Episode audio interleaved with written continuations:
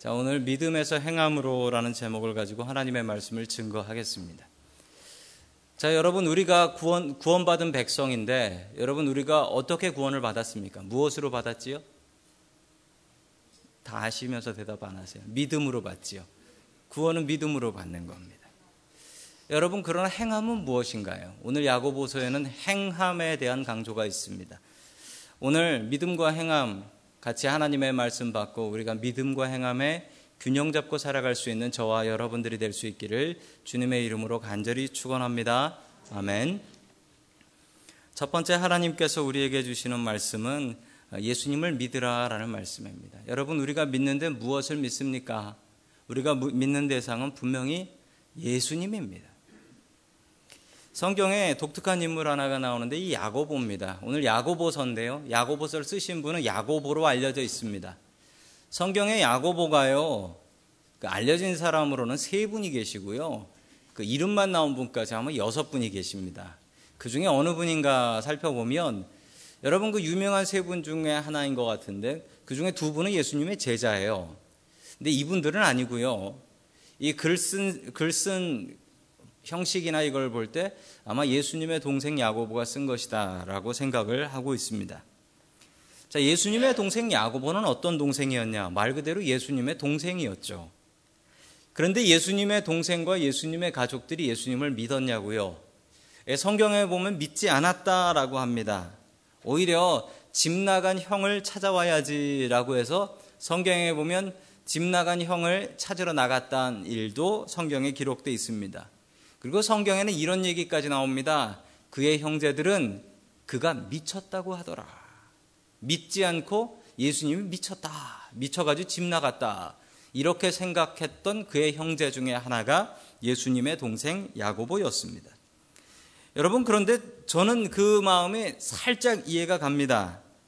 이 어머니를 모시는 집안의 가장이 형님이에요. 왜냐하면 그 성경에 보면 예수님께서 다 크신, 장성하신 뒤에는 그 아버지의 이름이 나오지 않습니다. 아마 아버지가 안 계신 것 같아요.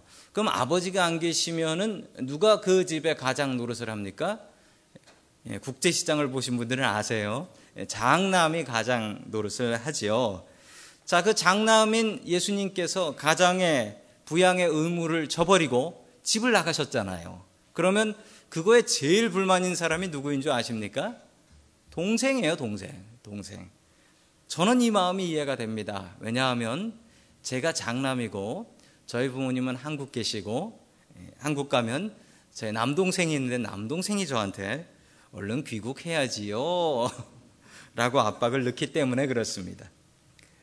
그랬던 야고보가 예수님의 무엇을 보고 변했냐 하면 예수님께서 부활하신 것, 내가 저 형님 분명히 염해가지고 무덤에 넣어드렸는데 멀쩡하게 일어나서 돌아오신 것을 보고 깜짝 놀랐습니다. 그리고 자기의 형님을 자기의 하나님으로 모십니다. 이제 형님이 아니고 이제 나의 하나님입니다. 형님이 아니라 하나님으로 모시게 되는 거죠. 여러분, 이게 부활의 능력입니다. 여러분이 부활의 능력을 체험하는 저와 여러분들이 될 수 있기를 간절히 축원합니다. 아멘. 야고보서 1장 1절의 말씀을 같이 봅니다. 시작. 하나님과 주 예수 그리스도의 종인 야고보가 세계에 흩어져 사는 12지파에게 문안을 드립니다. 아멘. 집 나간, 무책임한, 미친 형님이라고 생각했던 동생이 자기 자신을 무엇이라고 소개하고 있습니까? 이렇게 소개하고 있습니다. 주 예수 그리스도의 종. 여기서 종은 영어로 servant라고 나오죠. 그런데 여러분, 이거 servant 아니고요, slave입니다. 노예예요, 노예. 이제 내 인생의 주인은 우리 형님이셨던 예수님, 그분은 하나님이셨습니다 라는 것을 고백해버립니다. 대단하지 않습니까? 부활하신 예수님을 만나고 나서 야고보의 인생은 확 바뀌어버립니다. 그리고 믿음이 생깁니다. 그 전까지는 무책임한 형님이었지만 이제는 믿음이 생깁니다.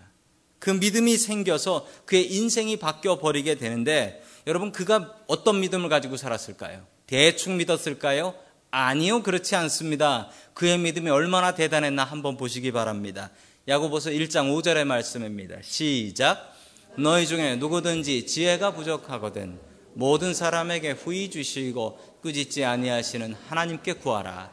그리하면 주시리라. 아멘. 부족한 것이 있으면 어떻게 하라고 합니까? 하나님께 구하라. 그러면 후히 주시고 꾸짖지 아니하시는 하나님께서 구하는 대로 다 주실 것이다. 구하는 대로 주실 것이다. 이거 야고보의 형님이셨던 예수님께서 하셨던 말씀 아닙니까? 이것을 야고보가 믿고 이야기를 합니다. 여러분, 부족한 것이 있으면 하나님께 구하면 하나님께서 주신다라고 분명히 주님께서 약속하셨고 또 야고보가 증거하고 있습니다. 여러분, 우리의 믿음이 무엇과 같으냐라고 비교하자면 여러분, 우리의 믿음은 아마도 그릇에 비교할 것 같습니다. 왜냐고요? 여러분, 비 오는 날 저렇게 물 그릇을 밖에다 내놨습니다. 어디 물이 좀 부족한 동네인 것 같습니다.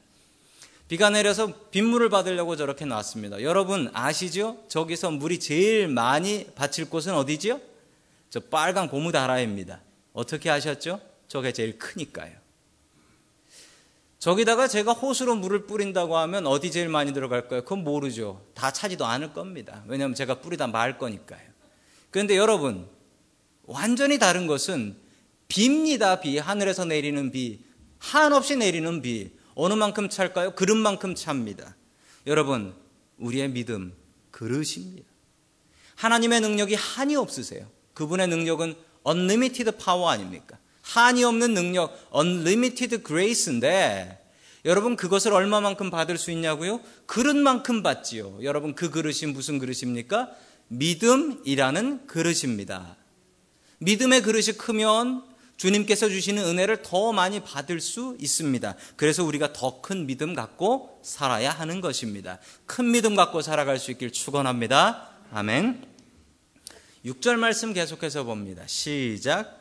오직 믿음으로 구하고 조금도 의심하지 말라. 의심하는 자는 마치 바람에 밀려 요동하는 바닷물결 같으니. 아멘. 여러분, 믿음의 반대말은 의심입니다. 베드로가 믿고 물에 들어갔더니 물 위를 걸었는데 의심하니까 빠졌지요. 믿음의 반대말은 의심입니다. 여러분, 99% 믿고 1% 의심하면 그건 의심입니다. 믿는 건 100% 믿어야 믿는 겁니다. 어느 교회 옆에 술집이 생겼습니다. 여러분, 한국에는 이런 일이 흔하게 생기죠. 왜 그러냐면 같은 건물 안에도 교회가 몇 개 있는 건물이 있어요. 그런데 지하에는 술집, 2층에는 교회, 아주 흔한 일입니다. 교회 옆에 술집이 생겼으니까, 교회 바로 밑에 층에 술집이 생겼으니까 이 목사님이 너무 마음이 안 좋았던 겁니다. 왜냐하면 사람들이 예배드리고 내려가면 술 먹고 노래 부르고 막 앞에서 토하고 있고 너무 보기 좋지 않은 거예요. 그래서 교회에서 열심히 모여서 기도를 했습니다. 주여, 저 술집이 망하게 하여 주시옵소서. 이렇게 기도를 했어요. 처음에 잘 되던 술집이 기도를 열심히 할수록 비실비실 손님이 안 오더니 끝내는 폐업, 문을 닫아버린 거예요. 그런데 이 술집 주인이 이 사실을 알았습니다. 목사님이 교인들과 함께 술집 망하라고 기도를 했다라는 사실. 그리고 고소를 해서 재판을 받으러 갔습니다.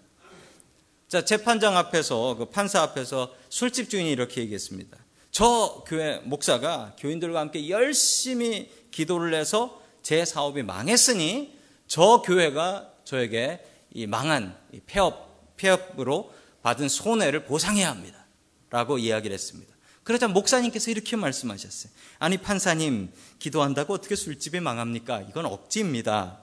라고 얘기했습니다. 판사가 이 얘기를 듣고 이렇게 판결을 내리셨대요. 목사의 믿음이 부족하여 목사의 기도로 술집이 망할 가능성이 없어 사건을 기각함. 목사님은 할렐루야를 부르면서 나오셨다고. 이거 할렐루야 할 일이 아닌데. 목사님보다 술집 주인이 더 믿음이 있네요. 여러분, 믿음은 의심하지 않는 것입니다. 내가 내 남편 믿어라고 얘기하면 믿는 거지요. 내 남편 믿어. 근데 지갑 좀 줘봐. 카톡 아이디 좀 내봐. 전화기 좀 줘봐. 여러분, 이건 믿는 게 아니지요. 믿음은 제대로 믿으면 아무것도 의심하지 않는 게 믿음입니다.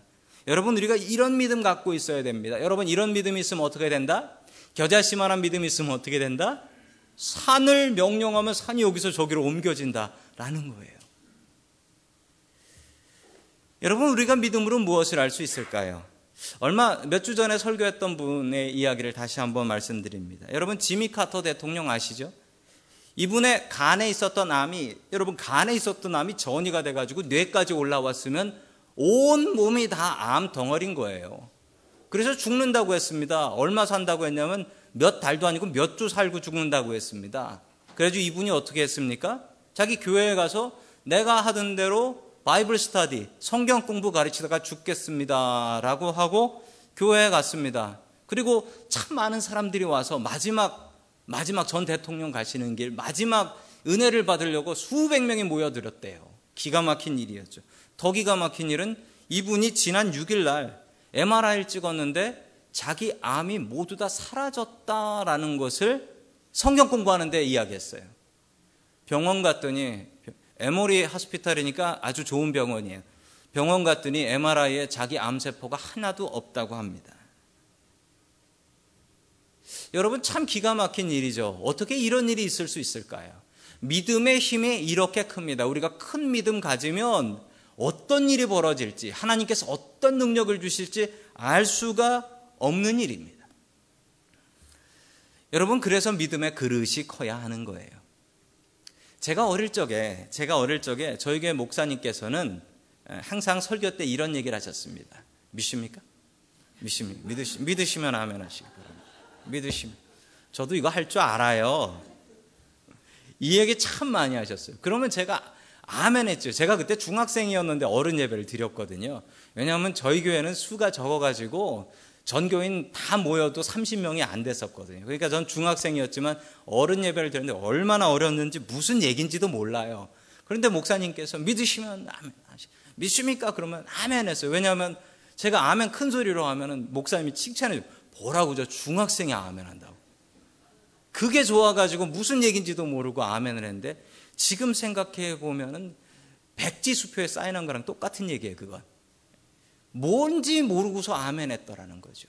여러분, 우리가 믿습니다 하는데 도대체 뭘 믿는다는 말입니까? 제일 중요한 건 내가 무엇을 믿는가, 그 목적어가 빠졌잖아요. 여러분, 이렇게 막연하게 믿으면 안 됩니다. 여러분, 우리가 믿는 것은 무엇입니까? 여러분, 우리가 신앙생활하고 교회 나와서 믿는 게 뭡니까? 여러분, 예수님을 믿는 거죠. 여러분, 예수님, 여러분, 저 같은 보잘것없는 목사를 믿으러 오셨습니까? 아니면 옆에 앉아 계신 우리 교인분들을 믿으러 오셨습니까? 여러분, 저한테도 실망하실 수 있고 옆에 앉아 있는 교인들한테도 실망할 수 있습니다. 여러분, 우리가 믿는 것은, 믿습니다 할 때 믿는 것은 우리 예수님과 예수님의 능력입니다. 그 이름 외에 우리가 믿을 것이 없습니다. 여러분, 그 말씀이 성경 사도행전 4장 12절에 잘 나타나 있습니다. 같이 봅니다. 시작. 다른 이로서는 구원을 받을 수 없나니 천하 사람 중에 구원을 받을 만한 다른 이름을 우리에게 주신 일이 없음이라 했더라. 아멘. 오직 무엇으로 구원받는다? 예수님의 이름으로 구원받는다. 다른 이름은 없다. 다른 이름은 없다. 구원받을 다른 이름 없다. 성경에 수도 없이 나온 얘기고, 예수님께서 다른 길은 길이 아니다, 나 외에는 주님께 하늘나라에 이를 길은 없다라고 선언을 하셨습니다. 여러분, 예수님께서 우리의 구원자 되신다는 것, 우리가 그것을 믿어야 합니다. 지난 19일에 교황청에서 이런 발표를 했습니다. 어떤 발표냐면, 교황청에서 유대교와 평화를 선언했습니다. 여러분, 기독교와 유대교의 싸움, 일방적으로 기독교가 유대교를 박해했던 역사가 이 인류의 역사의 2000년입니다. 인류의 역사의 2000년 동안 오히려 기독교가 유대교를 박해한 역사가 있습니다. 정말 수많은 핍박들이 유대교에 있었습니다. 전 세계에 유대인들이 얼마나 많은 학대를 받았습니까? 여러분, 2차 대전 때 히틀러에 의해서 받았던 박해도 그런 박해 중에 하나입니다. 교황청에서 놀라운 결정 하나를 했습니다. 유대교와 화해하기 위해서 더 이상 유대교인들을 전도하지 않겠다. 유대교를 믿어도 천국 갈 수 있다. 제가 이 기사를 보고 눈을 다시 비비고, 이거 분명히 잘못 쓴 기사일 거야, 그래서 몇 개의 기사를 다시 뒤져보고 영어 기사까지 뒤져봤는데 결론은 이 기사가 맞았습니다. 더 이상 유대교에 전도하지 않아도, 여러분 이게 무슨 얘기냐면 예수님 안 믿어도 천국 갈 수 있다라는 얘기입니다. 너무 안타깝더라고요. 세상에 예수님의 자리가 자꾸 없어지고 있습니다. 여러분 우리가 목숨 걸고 지켜야 할 그것은 무엇인가요? 그것은 예수님만이 구원이시라는 것, 이것만은 절대로 양보할 수 없는 노릇입니다. 여러분 성경을 보십시오. 성경에 예수님 외에 다른 구원의 길이 있는지. 여러분 믿음의 대상을 분명히 하십시오. 여러분 우리가 믿는 것은 이 교회가 아닙니다. 여기 서 있는 목사가 아니고 옆에 앉아있는 교인들이 아닙니다. 여러분 우리가 믿는 대상은 예수 그리스도입니다. 그분이 나의 주인 되시고 예수님께서 나의 메시아 그리스도 세이비어 되신다라는 것을 우리는 믿는 것입니다. 여러분 야고보도 이것을 믿었습니다. 우리 형님이 하나님이시다. 나를 구원하실 주님이시고 나는 그분의 종이다. 여러분 그 믿음 갖고 살아갈 수 있는 저와 여러분들 될 수 있기를 주님의 이름으로 간절히 축원합니다. 아멘. 두 번째, 하나님께서 우리에게 주시는 말씀은 행함이 있는 믿음을 가지라, 행함이 있는 믿음을 가지라 라는 말씀입니다. 종교개혁자였던 마틴 루터, 1517년에 종교개혁을 하신 분이지요. 이분이 야고보서를 뭐라고 그랬냐면요, 야고보서는 지푸라기 서신이다. 지푸라기 서신이다. 다른 말로 하자면, 좀 심하게 얘기하자면 야고보서는 쓰레기다라는 얘기예요. 쓰잘데기 없는 책이다. 뭐 이런 책이 성경에 있는지 모르겠다 라고까지 이야기를 했습니다. 여러분 그 이유가 무엇일까요? 야고보서에 좋은 말씀이 너무 많은데 왜 마틴 루터는 이런 얘기를 하셨을까요? 자, 야고보서 2장 17절에 그 답이 있습니다. 같이 봅니다. 시작. 이와 같이 행함이 없는 믿음은 그 자체가 죽은 것이라. 아멘. 2장에서는 믿음에서, 1장의 믿음에 대한 이야기가 나오고 2장에서는 행함에 대한 이야기가 나옵니다. 행함이 없으면 죽은 믿음이다. 행함. 페이스에는 액션이 있어야 한다라는 거예요. 액션. 성경에 믿음으로 구원받는다라는 이야기가 제일 많이 나옵니다. 그 얘기 제일 많이 하신 분이 아마 사도 바울일 것입니다. 특히 로마서에서 그렇게 많이 믿음으로 구원받는다, 우리가 믿음으로 의롭게 됐다, 이 신칭의를 이야기하죠. 루터의 종교개혁도 믿음으로 구원받는다라는 것을 이야기합니다. 교회 헌금해서 구원받는 것도 아니고, 고행, 수도를 많이 해서 구원받는 것도 아니고, 구원은 오직 예수님을 믿는 믿음으로 받는다라고 고백을 했습니다. 여러분 그러면 이 야고보서는 잘못된 책인가요? 여러분 그렇지 않습니다. 야고보서는 믿음이 중요하지만 행위도 같이 가야 된다라는 거, 이 두 개를 같이 얘기하는 거예요. 여러분 우리의 신앙엔 이 두 개가 밸런스, 균형이 있어야 됩니다. 믿습니다. 아멘은 많이 하는데 행동하는 걸 보면 아유 저 사람이 교회 다니는 사람인가, 이거 잘못된 거예요. 야, 저분은 행동하는 걸 보면 저분은 노벨 평화상 받을 뿐이야, 법어서도 살 사람이야, 그런데 예수님을 몰라. 여러분 이것도 잘못된 거죠. 여러분 이 둘이 다 잘못된 겁니다. 중요한 것은 이 둘의 균형을 잡고 살아가는 것입니다. 여러분 왜 이런 얘기들이 나왔냐면요, 바울이 로마서를 쓸 땐 세상에 있었던 예수님을 믿었다는, 하나님을 믿는다는 사람들은 거의 다 이렇게 믿었습니다. 어떻게 믿었냐면 법을 지켜야 돼, 십계명 지켜야 되고, 장로들의 유전, 엘더의 트레디션, 저거 613개 그거 지키면 구원 받는다, 이렇게 믿었습니다. 그러니 예수님이 소용이 없지요. 예수가 뭔데? 아니 법 지키는데 예수가 뭔데? 법을 지키면 된다니까. 그래서 바울은 이렇게 선포했습니다. 법 지켜봐라. 법으로 어떻게 구원받나? 법으로 어떻게 구원받나? 예수님 믿어야 구원받는다. 그래서 믿음으로 구원받는다라는 것을 이야기했습니다. 여러분 그럼 믿으면 행동은 마음대로 살아도 되는 거예요? 바울은 그 얘기하는 것 아닙니다. 구원은 믿음으로 받지만 행동도 바르게 돼야 돼요. 루터가 왜 이렇게 믿음을 강조했냐고요? 그렇게 시작했던 기독교가 한 1500년쯤 지나니까 타락을 했어요. 어떻게 타락했냐면 카톨릭에서 구원받는데 행함으로 받을 수 있다라고 가르쳤어요. 심지어는 헌금 많이 하면 구원받는다라고 했습니다. 신도가 헌금을 하는데 헌금통에 돈 떨어지는 소리, 땡그랑 하는 소리가 나서 바닥에 떨어지는 소리가 나면 그 순간 예수 믿지 않고 죽었던 우리 시아버지가 연옥에서 천국 간다라고 가르쳤어요. 행함으로 구원받는다, 이렇게 가르쳤어요. 루터는 이게 너무 싫었습니다. 그리고 잘못된 이 현실을 바꾸기 위해서 믿음으로 구원받는다, 야고보서는 지푸라기 서신이다, 이렇게 얘기했지만 야고보서는 지푸라기가 아닙니다. 여러분, 믿음과 행함은 같이 균형을 잡고 가야 되는 것입니다. 여러분, 가게에 가끔 가다 보면요, 단골로 가는 가게에 주인이 바뀌는 경우가 있어요. 주인이 바뀌어도요, 그 인플로이들은 그대로 하이어하는 경우가 있습니다. 그러면 주인만 바뀌었어요. 모르는 사람 하나만 있는 거고 일하던 사람은 그대로 있어요. 그런데 묘해요. 들어가 보면 주인 바뀐 티가 나요. 이거 왜 나죠? 여러분, 주인이 바뀌면 티가 납니다. 오너 체인지 되면은 티가 나요. 여러분, 우리의 삶의 주인이 바뀌었는데 왜 티가 안 나죠?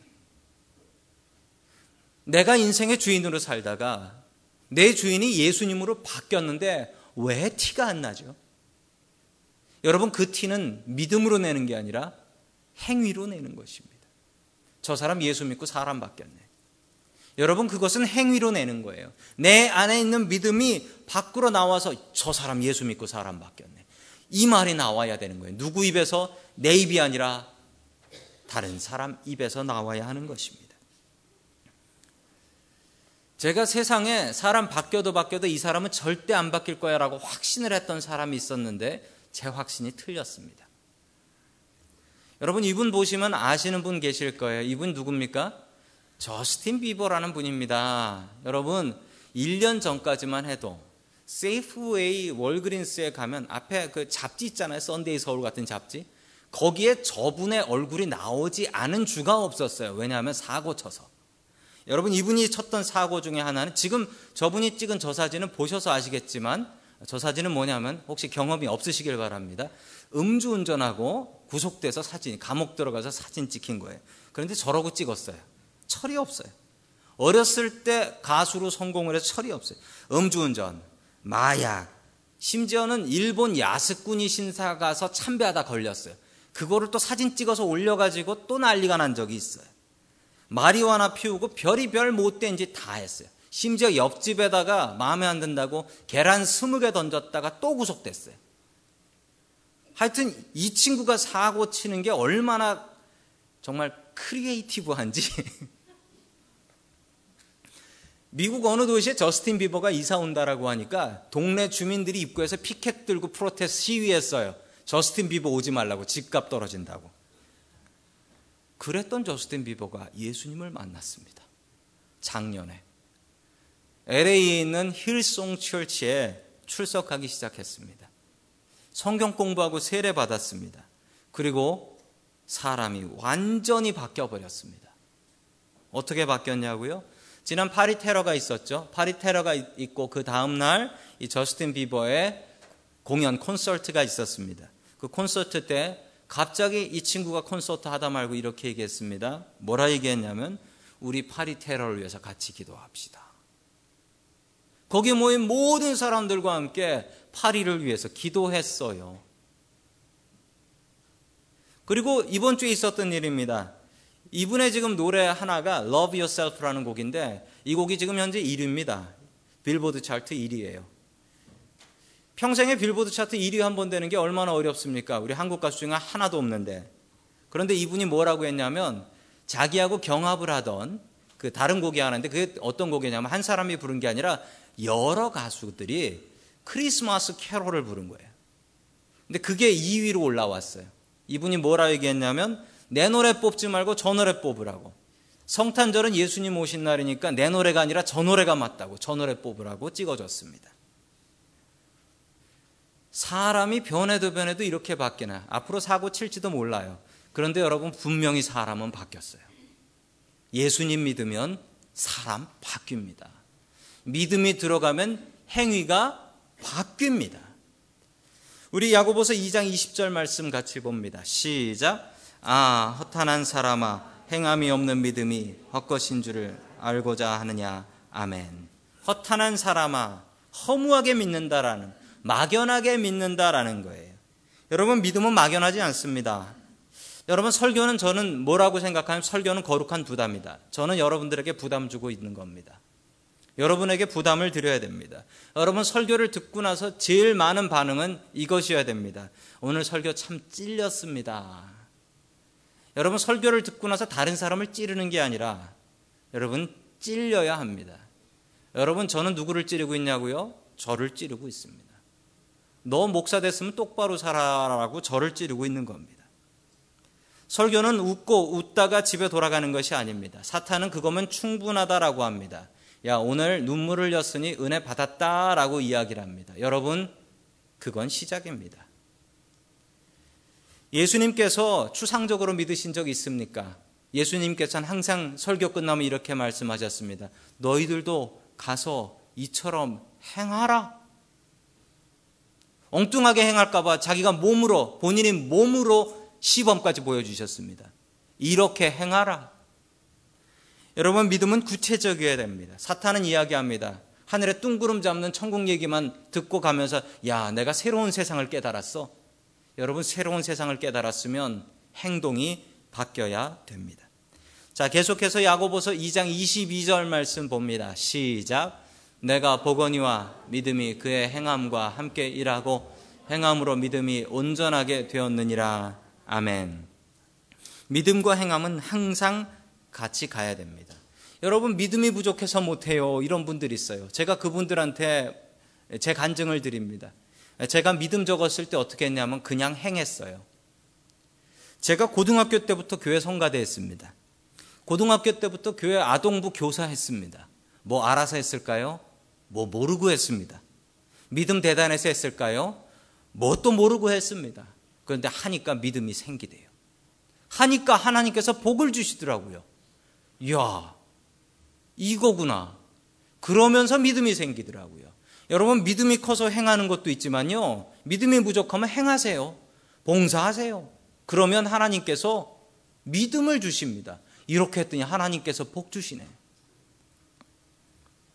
2008년에 베이징에서 있었던 패럴림픽, 장애인 올림픽이라고 하는 패럴림픽에 있었던 장면입니다. 저는 저 사진이 믿음을 가장 잘 표현하고 있는 사진이라고 생각합니다. 옆에 눈 가리고 있는 분이 시각장애인 육상 선수입니다. 앞을 볼 수가 없어 뛸 수가 없습니다. 이 여자 선수 옆에 가이드라고 써져 있는 분이 끈 하나를 붙잡고 가고 있습니다. 살짝 보시면 앞에서 약 한 발, 반 발자국 앞에서 살짝 끌어주고 있습니다. 자기가 뛰어다닌 곳을 제대로 인도해 주고 있는 거죠. 여러분, 저 시각장애인이 앞을 보지 못하기 때문에 뛸 수가 없습니다. 그런데 저 가이드의 인도를 믿으면 뛸 수 있습니다. 믿으면 뛸 수 있어요. 여러분, 뛰어주는 거는 저 가이드가 할 수는 없어요. 업고 뛸 수 없어요. 끌고 갈 수 없어요. 그냥 살짝 앞에서 방향만 잡아줘야 돼요. 여러분, 저 여자분에겐 믿음이 있어야 뛸 수 있습니다. 그렇지만 뛰는 건 대신 뛰어주지 않아요. 여러분, 저 가이드가 예수님이라고 생각하십시오. 우리의 인생의 가이드는 예수님이십니다. 우리는 우리 앞길을 알지 못합니다. 이 길이 망하는 길인지 흥하는 길인지 알지 못합니다. 여러분, 그럴 때 필요한 것은 믿음입니다. 예수님께서 인도하실 그 길을 믿으면 우리는 뛸 수 있습니다. 살짝 앞에서 살짝 끌어주시며 우리가 뛸 수 있게 해주십니다. 여러분, 믿으면 행해야 됩니다. 여러분, 그렇지만 못 믿어도 행할 수 있습니다. 그러면 우리에게 믿음이 주십니다. 행함을 늘리면, 몸으로 봉사하다 보면 하나님께서 증거를 주십니다. 그렇게 얻은 믿음은 다른 사람이 나한테 알려준 믿음하고는 다른 내가 증거할 수 있는 마이 스토리, 간증이 됩니다. 행함으로 믿음을 키울 수 있는 저와 여러분들 될 수 있기를 주님의 이름으로 간절히 축원합니다.